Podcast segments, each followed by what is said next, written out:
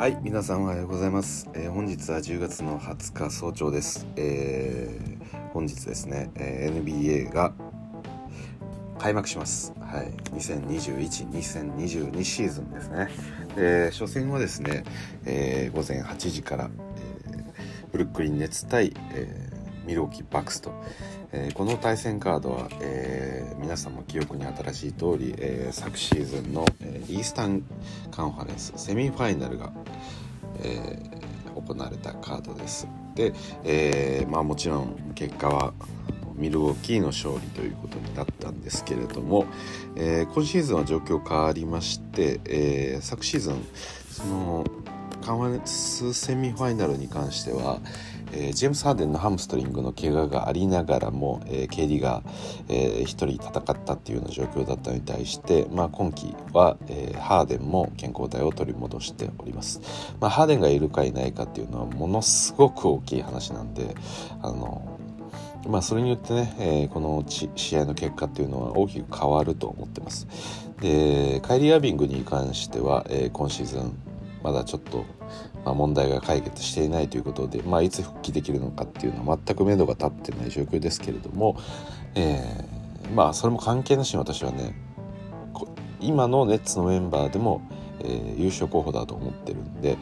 うん、まあちょっとどういうことになるか、まあ、特にね、開幕初戦ということで、まあ、おそらくヤニスはね、まあ、性格的にも全力でぶつかってくるようなチームなんであのやってくるんじゃないかなと思うんですけど、はい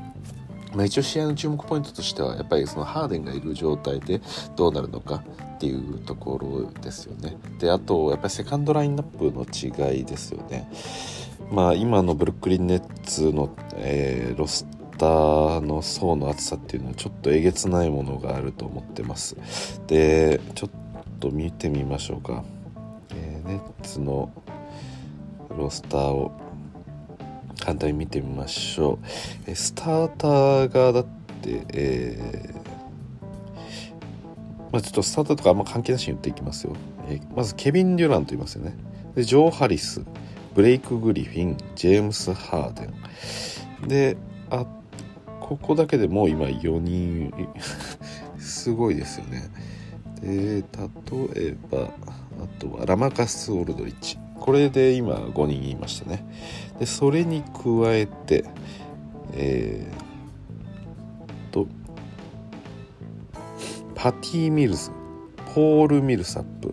キャム・トーマスこれキャム・トーマスすごく成長してるんですよね。はい。まあ、ネッツ以外のチームだともっと活躍の場があるぐらいです。さらにブルース・ブラウン、えーそしてディアンドレ・ベンブリー。まああのベンブリーはラプターズから来たんですよね。ちょうど今、えーものすごく成長してるっていうような状況になってます。でジェボン・カーター、えークラクストン。はい。でジェームス・ジョンソンといった感じですかね。はい。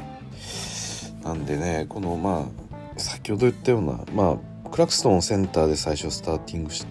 やっぱしてもいいんですけどまあオルドリッチでしょうねおそらく。はい。だからオルドリッチポイントガードを、えーハーデンがやって、えーシューティングガードジョー・ハリス、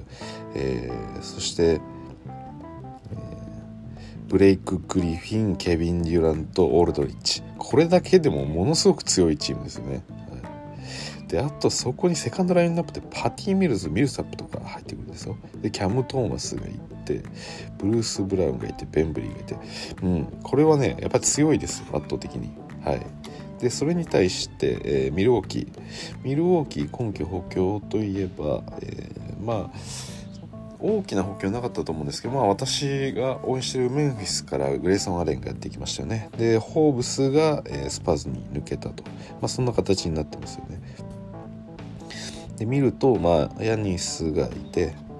えーヤニスブルック・ロペス、えードリュー・ホリデークリス・ミドルトン、うん。えーあと誰がいるんですか？うんうんうん？スターター誰ですかねあと。あそうですね。あとはまあジョージ・ヒルがいたり、えー、ディヴィンチェンゾコナトン、ロドニー・フッド、えー、グレイソン・アレンだったり、えー、まあポーティスですねがいたりとかまあまあまああのバックスのバックスであるんですけどそもそものこのねスターターの威力もやっぱりヤニスがいかに素晴らしいかっていうのはあるんですけどやっぱハーデンがいる状態でのそのオルドリッチ、えー、KD そしてジョー・ハリス。この辺りのやっぱオフェンスのパワーってちょっと止めらんないですよね。はい。ということであのこの初戦に関してはやはり、えー、そもそもそうですね。そもそものオフェンス力が違うっていう話とであとセカンドレインナップのこの層の厚さっていうところはやっぱりブルックリンちょっとどうしようもなく強いんじゃないかなという気はしてます、はい、ただまあもちろんねあのハーデン自体もハムストリングで休んでいたのでまあ、開幕初戦から、え100%ギアを入れてくるかというのはちょっと怪しいなと思います。まあ、割とねこの、えー、ブルックリン・ネッツっていうチームはプレシーズンにおいてもそうでしたけど、えー、こう選手を休ませるっていうことに対してもあの割とこう戦略的に、えー、取り入れていくというか、まあ、下手にこうね80%ぐらいで挑んで、えー、負けてしまうのであればもう挑まないっていうような選択も、まあ、やりかねないチームではあると思うんで、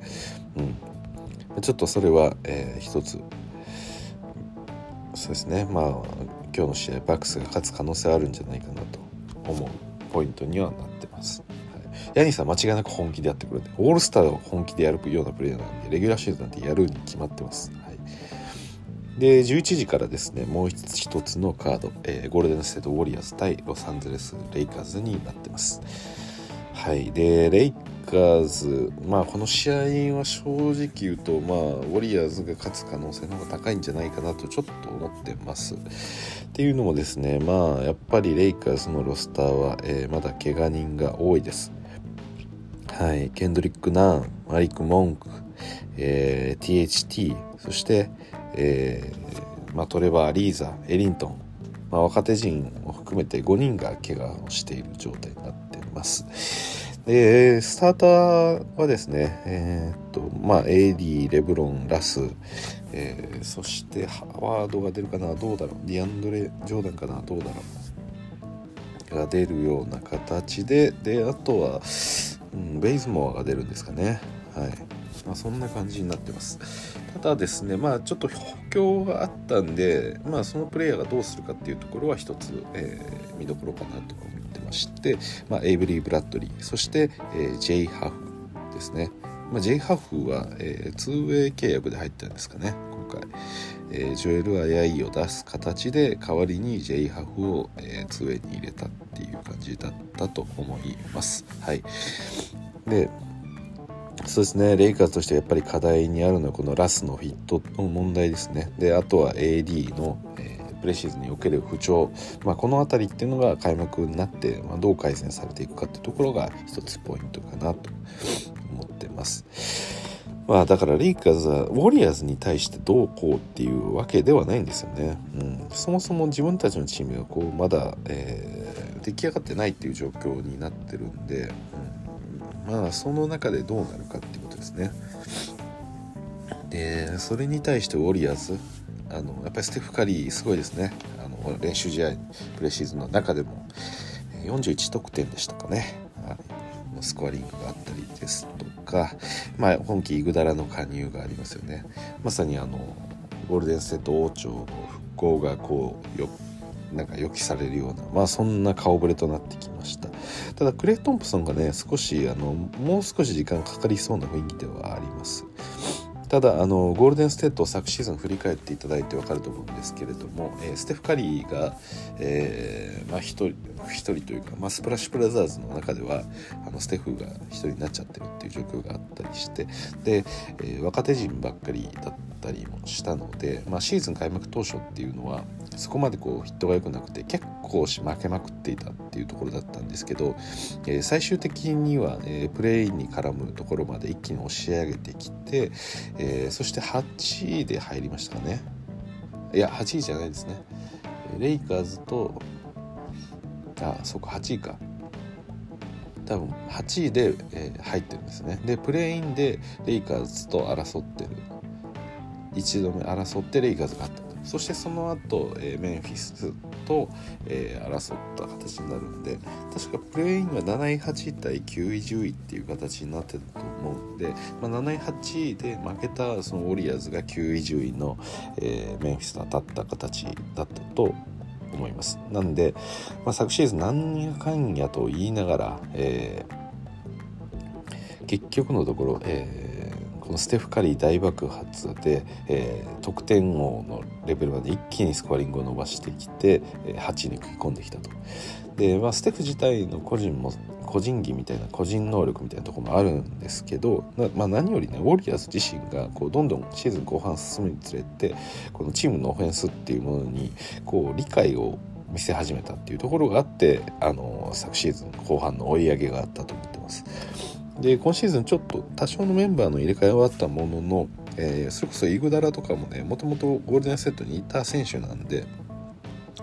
まあ、むしろその辺りに関しては、まあ、基本的に若手選手たちがこのゴールデンステートのオフェンスディフェンス、まあ、このシステムに対しての、えー、理解っていうものが深まって、えー、実行できる状況になっているに加えて、まあ、そこのプロフェッショナルである、えー、イグダラが入ってくるっていうのは、まあ、今シーズンにおいては、えー、クレイがいないにしてもかなり、えー、いい状況にはなったんじゃないでしょうか。はい。そうですね。なんでまあ少しゴールデンステットの方が強い可能性は高いかなと思ってます。でそうですね。まあ前から言ってますけどレイカーズのこのラストをどうするかっていう問題に関してはちょっと解決の糸口は正直見えてないと思うんですよね、うん、ただ、ラス自身ねうんまあどういうことをやっていってくれるのかっていうところはか悩ましいですよね。まあ、なんかうんそうですねまあ正直ラスを入れたことこれだけに関しては本当に私はなぜそういう判断をしたのかっていうのはいまいちよく分かってないんですよね。まあ、他のこの補強っていうのはなんとなくこう理解できるというか、まあ、理解もクソもないんですけどまあ、どういう形を目指してるのかっていうのはなんかこう穴が開いてるところを埋めていってるような形で補強を今していってるなとかっていうのはなんか理解できるんですけどその一番最初のラスのトレードに関してだけはちょっとなぜなんだろうっていうことはずっとも何でしょう理解しきれてないですね。もちろんこのレブロンの負担を減らすためっていうのがやっぱり一番だと私は思ってるんですよ。はいでポイントガードができるプレイヤーでありつつ、えーまあ、リバウンドだったりっていうところも献身的に行えるでかつ、えー、自分自身ショットクリエイトもできるっていうことで、まあ、レイカーズといえばやっぱりあのレブロンか AD かっていうところがショットクリエイターになってで、まあ、残りの、まあ、今回のトレードだで当てられたその KCP だったりクズマだったりまあえーブルーズに出ていってしまったカルーソもそうですけど結局のところあの、まあ、キャッチャーシュートだったりカッティングで合わせるっていうところであのオフェンスには貢献してたプレイヤーなんでそもそものショットクリエイトできてないっていうのがあって。でレブロンがやるかもしくは AD がポストで挑むかみたいな形になってしまうっていうこの構造を、えー、変えるため。でやっぱり AD があのそこまで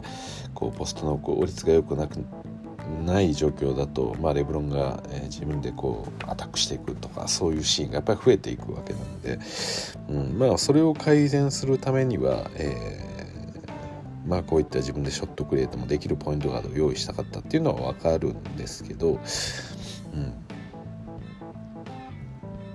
という分かるというかそういうふうに思ってたんですけどまあただショットクリエイトができるプレイヤーをはい、ショットクリエイトができるポイントガードを選ぶのであればうん。それは44ミリオンでしたっけ？を払ってまで取るプレプレイヤーなのかっていうところがなんか微妙な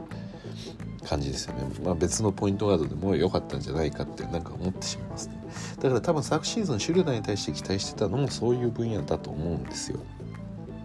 で結局のところあのシュルダー自身はまあ最初はそのあの何でしょう自分自身でスコアリングしていくっていうところに関してはだいぶ貢献はしてくれてたんですけどまあなかなかこうチームとの連携っていう中でプレーメイクしていくっていうところがやっぱりまあシーズン前半あたりでやっぱりちょっとこれでダメだねっていう形になって、えー、まあ一つのスコアリングソースとして、えー、機能していくっていうような形そういう道を、まあ、選ば選ばざるを得なかったのかまあそういう形になりましたよね。だからその昨シーズンと比べると、えー、まあそのリバウンドだったりっていう意味では、えー、このシュルーダーよりも、まあ、やれる範囲っていうのはラスの方が大きくなってると。ただそのショットクリエイトだったりっていうところに関してはそうですねと微妙なところですよね。で結局シュルーダー自身もじゃああのスコアリングのソースになったっていう話はあったんですけど、まあ、じゃあシーズン通してあのすごく効率良い働きができたかどうかっていうとやっぱそうでもなかったりもしますよね。特にプレーオフもそうでしたし。はい。でその点で言うとラスもやっぱりショートクリエイトをする中でどうしてもこのミドルのジャンパーとかスリーを打つようなシーンっていうのも出てくるんでまああれのそもそもの効率の問題っていうのもやっぱりありますし、で結構難しいですよね。あのなんでしょう。リッカーズにおいてこのポイントガードが求められる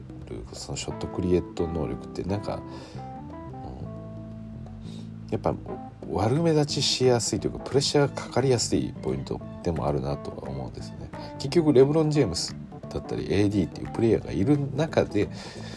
5つも自分でクリエイトしなきゃいけないシチュエーションっていう形なんですね。しかもレブロンとかそこまで絡ませずに、うん、やっぱりその打開しよう打開しようという動きがですねなんかこうリズムを悪くしてそのうまくショットとか決まっていかないですよね。そうなんですよね。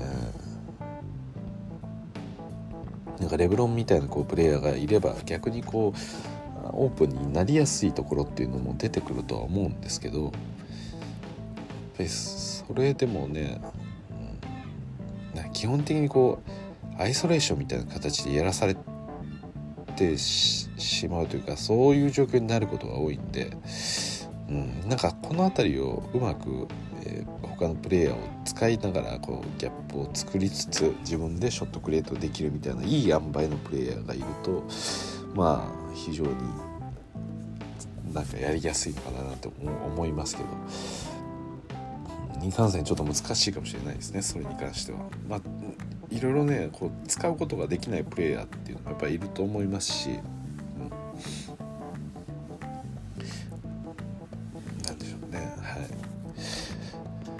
まあ、だからそういうところでラスをなんか期待してるんじゃないかなっていうふうに私は思ってるんですけれどもその辺りはあの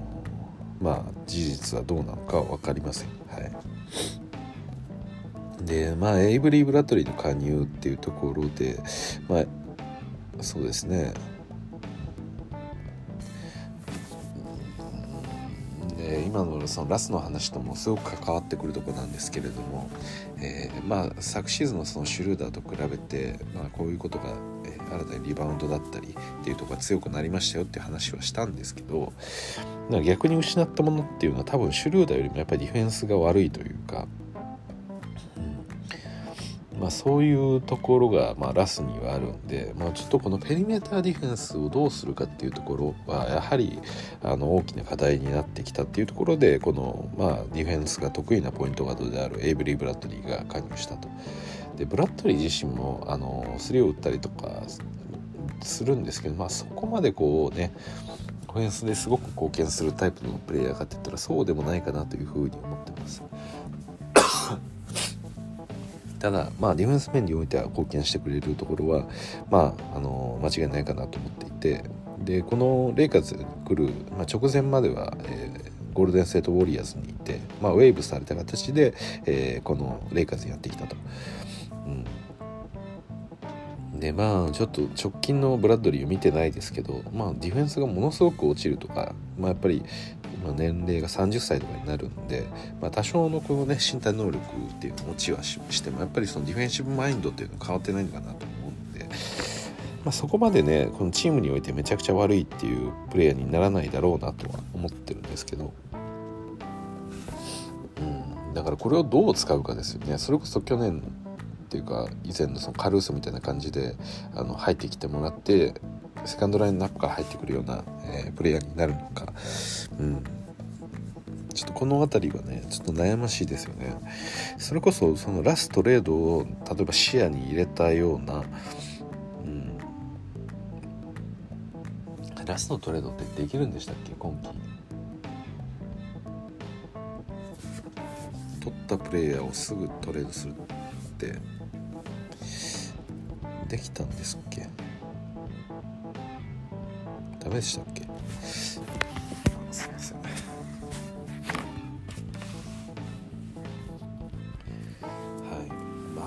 とだからスターター自体もこれまあラス使っていくことは間違いないんですけど、うん、まあちょっとラスが予想以上にこうね特にディフェンスにおいてあの問題があるようでしたらもうちょっとそういうことも検討しなければいけないというか、うん、まあスターター枠自体はなんかレイカーズはなぜか変えない節があるんで、まあ、短めの時間で変えてしまうっていうことも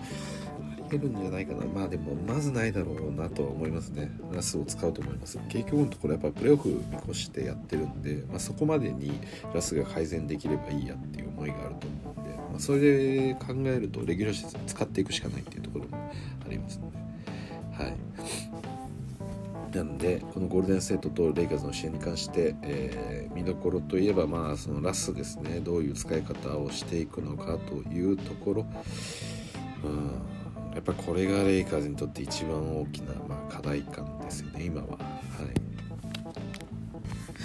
といった、えー、この2試合のお話でした。であとですねまたこう情報のアップデートがあったのでちょっとお伝えしたいなと思うんですけどえちょっとちょ直近で今入ってきたのが、えー、ジャバリ・パーカーがですね、えー、ボストン・セルティックスと、えー、契約しましたと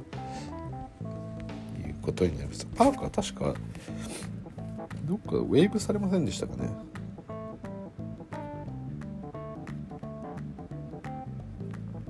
はい。なんとなくそれを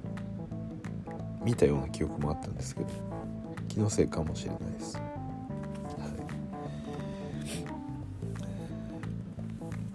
で私がお伝えしたかった情報っていうのは、えー、まあ、これまでもずっと話している、まあ、皆さん大好きなベンシモズのお話です。で状況がですね思った以上にひどい状況になりました、はい、で私ちょっと配信で話したかな？話してないか分かんないんですけどまあちょっとベンシモンズが帰ってきてでエンビードたちがこう受け入れてるみたいな話とかも、なんとなくこう美談的に語られてる節があってなんかそれはちょっと違うんじゃないかって話をしてたんですよ。っていうのも、えー、まあシクサーズっていうかにとってベンシモンズにとってもう何もやりようがなくなっちゃったんですよね結局のところ。うん、でももともとねこのレイ、えー、なんでしょう、まあ、シクサーズは昨シーズンこう負けた際に、えーまあ一つベンシモンドちょっとファンだったり、まあ、チームメイトだったりヘッドコーチもベンを攻めるような形になってしまって、まあ、それで結構圧力が起きて、えー、なんですかねベンシモンズ自体がもういいやってって、えー、連絡も取れず加点 LA に行ってしまったっていうのがあの、まあ、このベンシモン騒動のもともとの多分きっかけですよね。まあ、その前より何かあったのかもしれないですけど、まあ、表に出たのもそこですよね。で、まあ、シクサーとしては、まあ、結局のところトレードなんてあの、まあ、チーム側が持ってる権利なんで、まあ、ベンシモーズプレイヤーが何しようが手綱をちゃんと引っ張っておけばどうにかなるもんよとでも多分シクサーズは思ってたんですけど、まあ、その強行手段も LA に行って連絡もブッチしてしまうみたいなことになってしまったんで、うん、シクサーとしてはややこしい存在になってしまったんですよねこのベンが。で、え、まあそれでもシクサーズとしてはもう今まさにウィンナウのチームでこのエンビードの全盛期であろう今のタイミングで優勝を目指さないなんてことは絶対にありえないんで、まあ、ベンシモンズクラスを今のタイミング失うなんていう選択肢も絶対にありえないんですよね。は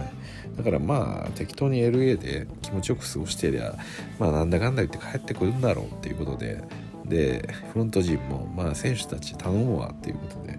あのまあ、会いに行くぜみたいなことをエンビードを含め、えチームの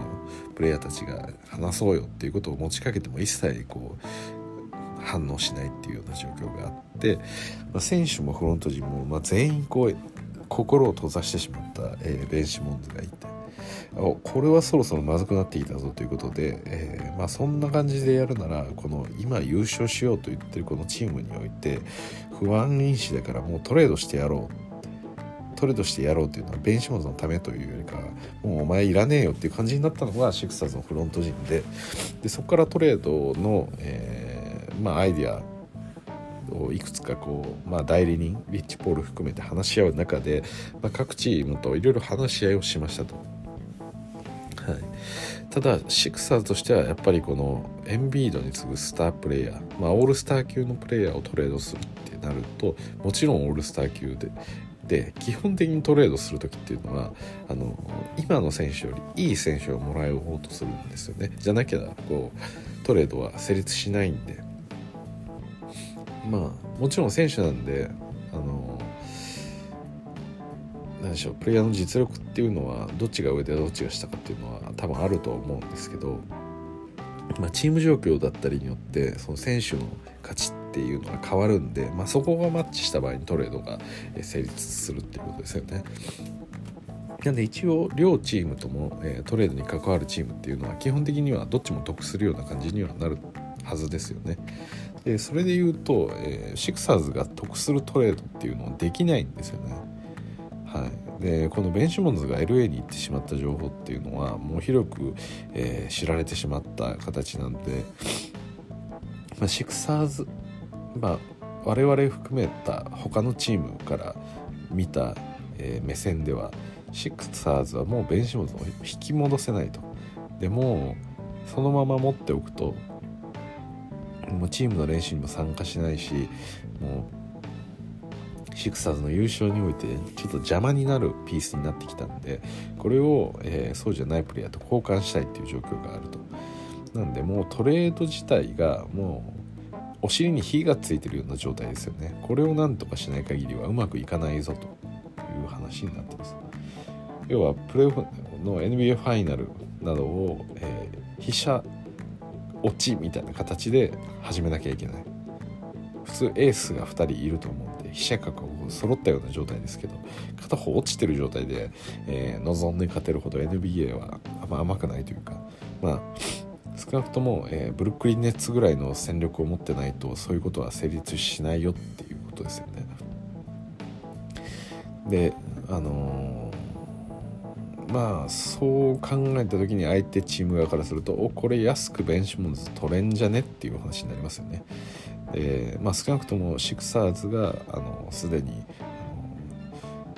お尻に火がついてる情報状況かつねもともとそのベンシモンズ自体もこうちょっと変わった特性のプレイヤーで、ま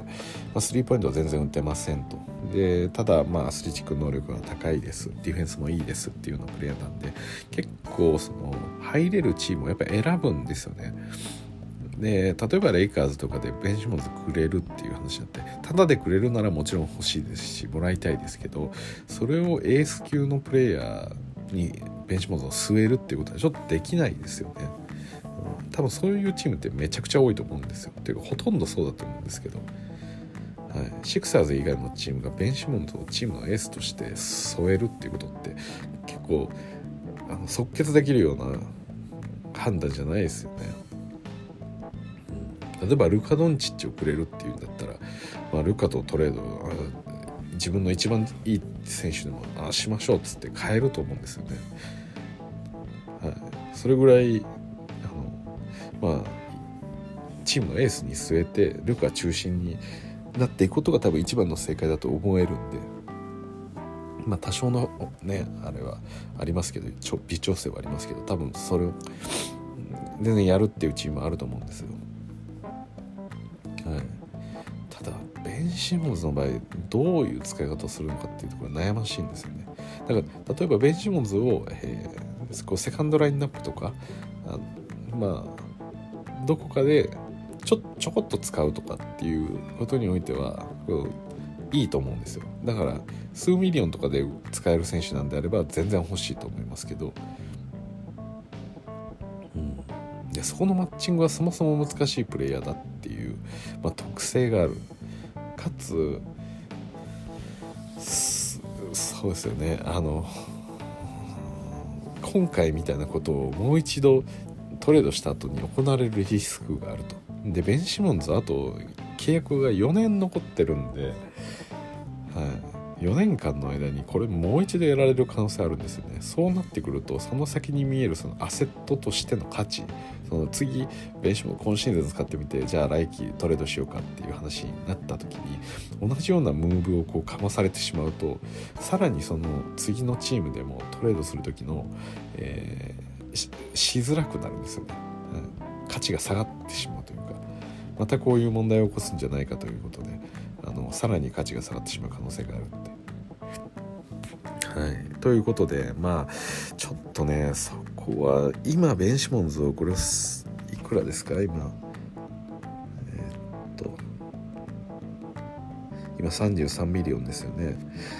で最後40ミリオンまで、えー、行くんですけど4年後ですか？3年後ですね今。はい。だから33ミリオン40ミリオンのプレイヤーの価値は多分返ってこないんですよねこれ。はい、でベンはやっぱりベン・シモンズに対してその40ミリオンっていうのは今のトレードの難航具合を見てもやっぱりそれはシクサーズだからこそできた評価というか、うん、でシクサーズ以外に行くということはこれと同等の評価を多分受けられないのがベン・シモンズなんですよね。っていうふうに思ってます。ただシクサーとしてはやっぱそれは絶対に納得できないんで、はい、トレードはうまくいかないといった状況があります。で結局のところこれどうすんのっていう話で、えー、まあ、各チームのこのオファーも探りながらもやってきたんですけれどもシクサーズは納得できず。で、えー、まあじゃあとりあえずは今シーズン帰ってきてもらってそれちょっとプレーをしてもらってで多分シクサーズ的にはある程度プレーできるよっていうところを見せた上でもうトレードに出してしまおうっていうふうに思ってたと思うんですよ。でまあ、少ない可能性ですけど、まあ、ベンがまたやる気を戻して、えー、このシクサーズのためにプレーしてくれるっていうんであれば、まあ、その元材もギリギリありかなっていう感じですよね。ただやっぱりシクサーズのフロント陣もそうですし、まあ、やっぱプレイヤーたちも納得できるわけはないですよねこんなことをして。はいでまあそうこうしてるうちにあの、まあ、どっちともねやるやりようがなくなったんですよね。ベン・シモンズもずっと LA にいたところで、まあ、トレードは行われないです。はい、でシクサーズとしても、まあ、ベンがいなくても少なくとも今こんな状態で安売りは絶対にしたくないんで一旦今シーズン始まるまでちょっとまずは動くことはできないというかこの金額なら売れないよっていうことなんで、うん、もうステイさせるしかないんですよね。もう今売ってしまったらもう損しかしないんでシクサーズは。そうするとこのこのベン・シモンズの動きによって今シーズン優勝できるかできないかがその時点で決まってしまうようなもんなんでこのカードを今切ることはできないですよね。でベンとのトレードでまあ少なくとも来シーズンの優勝を目指したとしてもベンのトレードを失敗してあのスター級のプレーヤーを得られないようなら来シーズンの優勝もなくなってしまうのでここはかなり慎重になるんですよね。うんまあ、といった感じでねこのどっちも動くことができなくなったっていう状況があってただあの罰金自体は発生してるっていうこともありますしやっぱりあのトレードを進めていく上では、まあ、大前提としてシクサーズの権利なんでシクサーズと、え交渉しながらやっていくしかないですし他のチームから評価されるような状況を作っていかないとまあベン・シモンズも、えー、そしてこのシクサーズを求めるトレードという結果には行き着き得ないのでまあベン・シモンズが普通に帰ってきたっていう話ですよね。はい、でまあそれに対してエンビードとかが、まあ、別に気に、まあ、誰も気にしてないよとかトバヤス・ハリスも気にしてないよと。俺たちはプロフェッショナルだからまあ別にやってくれればいいっていう感じ。まあそういうしかないですよね。もう関係性が完全に壊れてるんで、まあ、仕事とかでもそうですよね。学校でも、まあ、どうしても付き合わなきゃいけない人間っていうのがいて。でもめちゃくちゃ関係性としては悪い。もものすごく嫌ってるような、えー、過去に大喧嘩したような人であっても、うん、まあ、仕事であればあの、まあ、黙って仕事をこなすしかないわけですよね。まあ要は今エンビードが言ってることやってることと全く同じですよね。なんで別にこれは度量がどうこうというよりも、まあ、やらざるを得ないからそうするしかないというかまあ余計なその、まあ、もちろん気持ち的にはどうですかって言ったらいやめちゃめちゃ何やってんだよとかいやあいつはムカつくなとか それはいくらでもあると思うんですけど、うん、どうしていきますかって。あなあなたは A さんとめちゃくちゃ仲が悪いですけれどもあなたは仕事し同じ職場で同じチームで協力して働かなければいけないんですけど、うん、どうですかって言われた時にいやまあ仕事は仕事なんでそれをちゃんとやっていきますって答えただけですよねこれって、だから別に感情としてなんかいい悪いとかそういう話は抜きにしてまあやることだけやろうよっていう、まあ、ネガティブなこう受け入れっていう風に私はやっぱ感じましたね。はいでまあそうこう言ってるうちに実は、えー、大きないくつか情報のアップデートがあって、えー、シクサーズが、えー、この思っていた以上に、えー、ベンシモンズはもっと悪い状況になったということで、えー、ドッグリバースが、今日の情報だと、えー、もうベンシモンズを練習から外したと、はいまあ、昨日の時点でねあの映像が出てたんですけれどもあの、まあ、選手たちがこうエンジンを組んで、えー、チームの士気を高めて盛り上がってる時に、まあ、奥の方でベンシモンズがうろうろしていてでそのエンジンに加わってないですよね。でエンジンが終わったと同時に、まあ、そのままドリブルをついて、えー、コートから出ていくような感じでえ、このやる気ないような雰囲気を見せたりもしてたんですよね。でポケットになんかスマホが入ってたみたいな情報もあったりとかまあなんとなくこうチームの練習に対して参加してないなっていう雰囲気はあったんですよ。でドック・リバース自体もあのとりあえずベン・シモンズを今スターターでは出せないからセカンドラインナップからの調整になるみたいなお話もあったりとかまあシクサーズ側としてもねやっぱりあのまあ、プレイヤーたちは絶対ベンシモンズには納得してないですし、まあ、ここまで好き放題やられて自分たちがリングを取ることができた可能性を潰されているベンシモンズに対して、まあ、苛立つのは仕方ないですしでこれをやってきてベンシモンズ自体を、まあ、特例をし続けるっていうことはもうシクサーズもやっぱチームが崩壊してしまうと思うんで、うん、まあ使えないよっていう話をしたと。まあそれに関してもね、えー、まあそのトレーニング含めて多分そこまでやってなくてあの肉体的にもちょっと、まあ、一つ問題があるみたいな話も、まあ、出たりとか、うん、かなりこうベンシモンズ自身はこう、うん、精神的にもう参ってたんだろうなっていうところがちょっと感じられるかなと思います。でそれに対してもまあエンビードはこうインタビューの中でやっぱそれを聞かれて、まあ、自分たちの仕事っていうのは、まあ、ベビーシッターじゃないよというようなことを言っていたんで まあもう関係ねえよってもうやるしかないですよね。まあ、ベンシモンズがものすごくこう消極的になってる今もう、うん、もうフォローしきれないですよね正直。はい、でドック・リバースが今日、えー、ベンシモンズに対してこのディフェンスのドリル、まあ、練習に参加しろよっていうことをまああのー言ったんですけどこれ断ったと。で断るのっていうふうにリバースが聞いたけどもう一度断ったらしいです、はい、でリバースはもう、え練習にも参加しないんだったらもう家帰る帰れよみたいな。まあよく言いますよね。あのこの指導の現場でも。やる気ないやつならもう帰れよみたいな。でこれでベンシモンズはガチで帰ったらしいです、はい、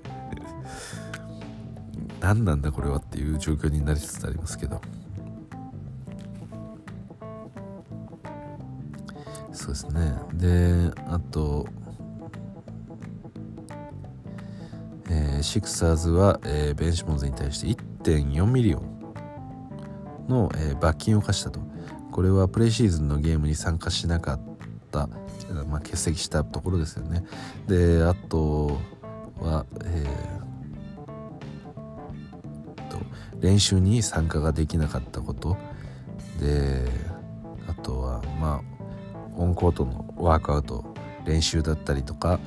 であとはミーティング、まあ、そういったものに参加できなかったそのまあ罰則として1.4ミリオンの罰金を課したという形になってます。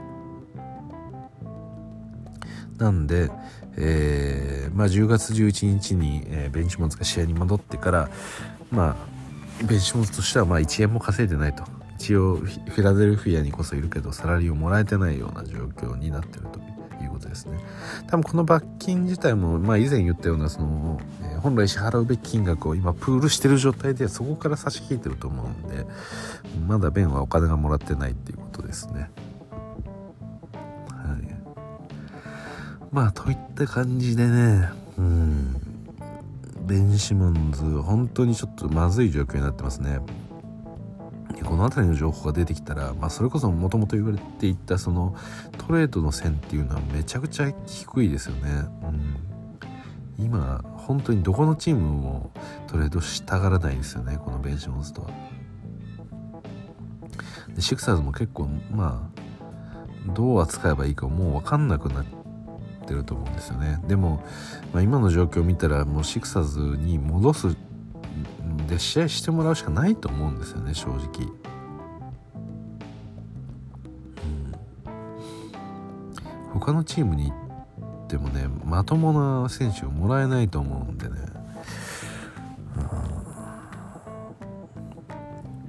うん、まあちょっと時間がかかりそうな話になってきましたよねこれも。まあなんかもう健康状態がちょっと心配になるレベルですよねベンシモンズの。といった感じでまあとりあえず一旦をね今シーズンまあいろいろありますけれどもまずは初戦楽しんでいけたらいいなと思いますんで皆さんも是非あの初戦からあの盛り上がっていければなと思います。はい。ここまでお聴きいただきどうもありがとうございました。それじゃあまた。